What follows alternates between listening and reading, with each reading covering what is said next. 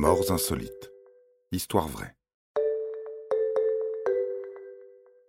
Une profession de tout repos Le tennis est un sport exigeant, certes, mais pas violent. Surtout pour les juges dont la tâche est de regarder si les balles tombent dedans ou dehors. Alors, quelle est la probabilité pour qu'un juge de touche soit victime d'une balle de tennis lors d'un tournoi du Grand Chelem?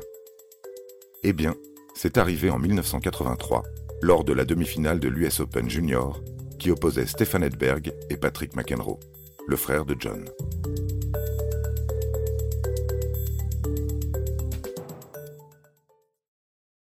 Le 10 septembre 1983, à New York, dans le parc de Flushing Meadow, les spectateurs de la demi-finale Edberg-McEnroe sont aux anges.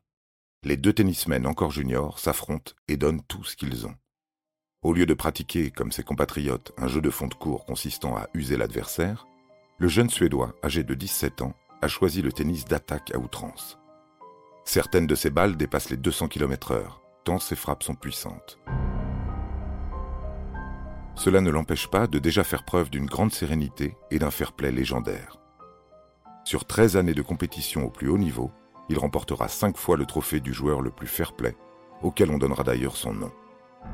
Mais pour l'heure, les arbitres ont du pain sur la planche. Il s'agit de rester vigilant, concentré sur sa ligne. Les deux jeunes hommes sont puissants, ils frappent fort. Edberg est au service.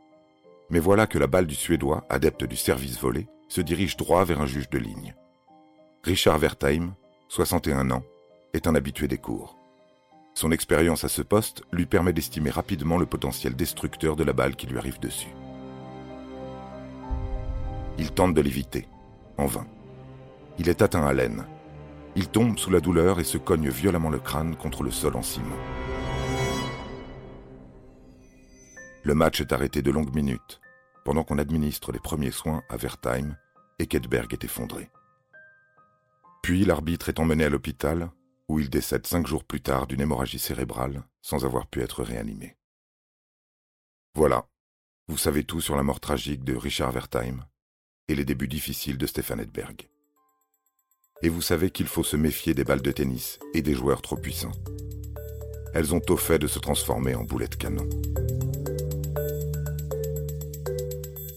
Vous avez aimé cet épisode? N'hésitez pas à le commenter, à le partager et à le noter. À bientôt pour de nouvelles histoires. Studio Minuit, créateur de podcasts addictifs.